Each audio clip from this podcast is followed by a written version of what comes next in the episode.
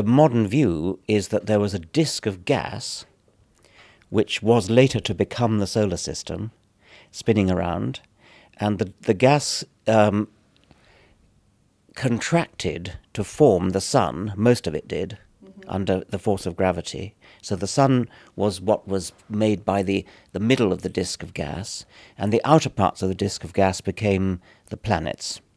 Uh, some of them the inner planets like ours, and the outer planets um, Neptune and Jupiter and so on.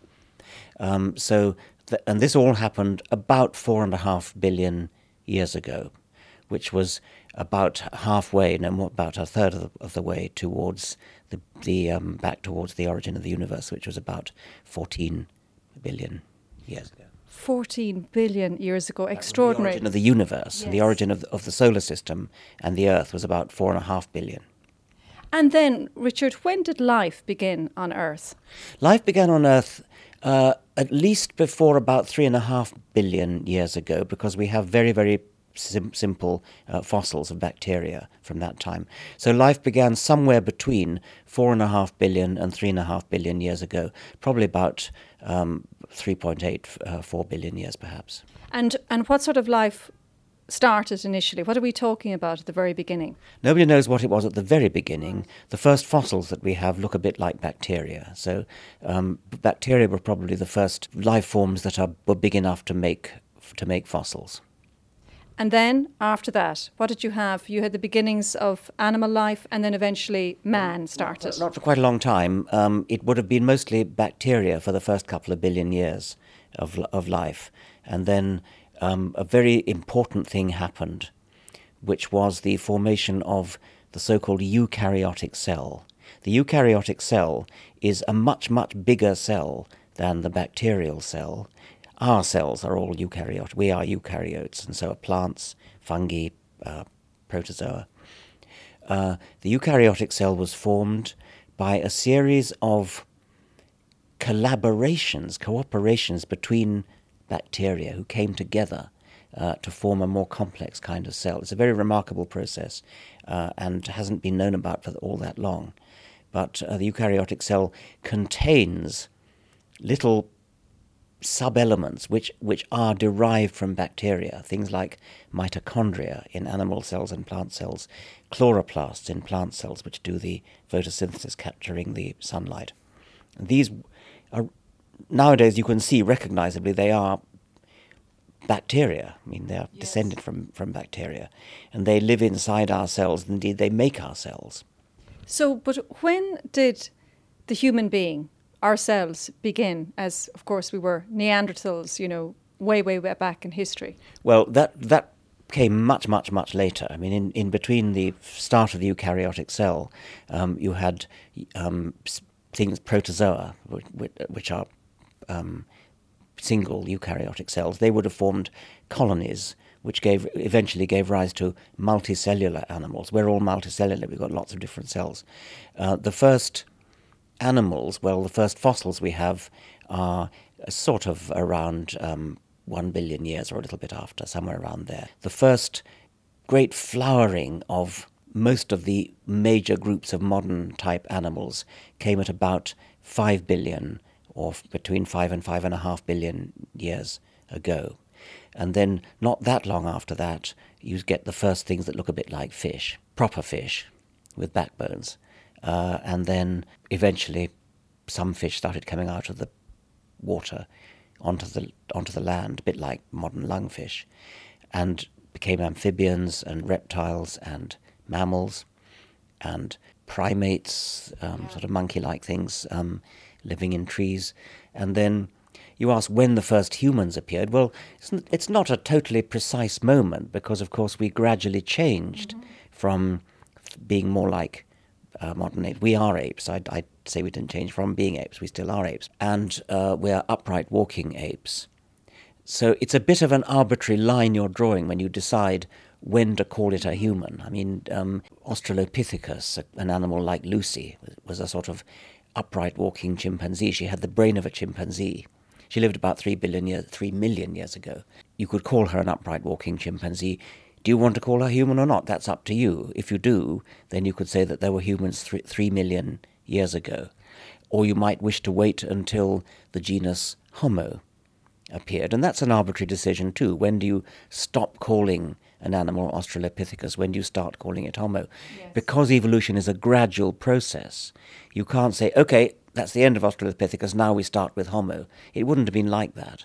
But by by a hundred thousand years ago, you had humans who definitely would have looked just like us, or as like us as any different types of humans today are. Fully equipped with brains and the same sort of thinking power that we have today. Presumably the same, because their brains were was were, were the same as ours. Um, on the other hand, uh, we don't know when language started, and yeah. uh, so they might well not have been fully equipped in that sort of sense. Uh, we do know that about 40, 40 to 45,000 years ago, without any change in the anatomy of humans, there was a great increase in cultural activity, in art, in, in painting. In These would be the cavemen now, is it? Yes. Uh, and so somewhere around there, you seem to get a major change in human cultural life, but that didn't. It wasn't accompanied by a change in anatomy, as far as we can tell. So that's interesting. Actually, the human being, in terms of anatomy, has not evolved at all, really, o- over the last 40, 45,000 years or so. Oh, no, not no. Uh, that's correct. Um, not for about the last hundred thousand wow. years. Uh, that's correct. Yes. Isn't that interesting? Because in your book, The Greatest Show on Earth, you do you have this great chapter about the evolution of dogs. In fact, you refer to this several times, and that the dog, whatever kind of dog, whether it's a beautiful red setter or whether it's a mongrel or a tiny little Jack Russell, they are all descended from wolves originally. But isn't it very interesting to see the dog has evolved in many different characteristics, but the human being hasn't? That's very true. Um, dogs are all descended from wolves and they have been bred by humans. So humans have sort of put into practice, without knowing it, the process that Darwin later discovered as natural selection. When we do it, it's called artificial selection. Yes. Uh, we actually choose which dogs we want to breed from, and we therefore make breeds like red setters and, and dachshunds by artificial selection. Natural selection, it's nature that does the choosing. The ones that survive are the ones that are chosen for breeding for obvious reasons, but we can understand the process by looking at the artificial selection that's produced different breeds of dogs. Now, you ask why that hasn't happened to humans, and that's a very interesting question. Humans has, have, of course, diverged over the same sort of period yes. into different races yes. um, all over the world. Um, we emerged out of Africa, where our ancestors came from, and diverged to form Chinese and, and um, Inuit and Australian Aboriginals uh, and Native Americans and so on. As far as we know, humans have not been subjected to the same kind of artificial selection, deliberate breeding for characteristics that dogs have. If they had, then it would then no doubt we could have produced sort of dachshund humans yes. and, and red setter humans and, and things. But it looks as though it's something like natural selection that has produced the difference between um, the Inuit and Australian Aboriginals and the Dinkas and, and all the other various human tribes. Which is interesting when you look at all of the arguments, both for and against genetic development and, and, and the development of human genes and cloning. And we saw, of course, the huge controversy when Dolly the sheep was cloned, and the fears people have if those in the scientific world start messing around uh, with human cloning. Uh, what are your own views on that, Richard? Well, it's interesting. You did make the observation that we haven't done to humans what we've done to dogs. And given that we didn't do that, it's, it's not clear why we would suddenly start doing other things like cloning or, or genetic engineering on on humans. But there is a drive towards that, though, isn't there? Or certainly to push the science in that direction. Well, that that may be so. Uh, but um, I just think it's sort of it's sort of interesting that any time during the last few thousand years we could have done selective breeding of humans, as we did with dogs and cabbages, etc. So um, now that we know how to clone animals and have done it with a few animals like sheep, it is theoretically possible to do it with humans. But since we haven't done artificial selection with humans, why would we suddenly do cloning with humans? And getting back to the dogs, they were they evolved from wolves. But if all the wolves were the same to begin with, how did then this um, engineering start to produce a different kind of dog? You know, how, how was the first dog oh, produced? Well, well w- w- the wolves are not all the same. That, that that's the point. I mean, they're they're much more the same than modern breeds of dogs are, but there are differences.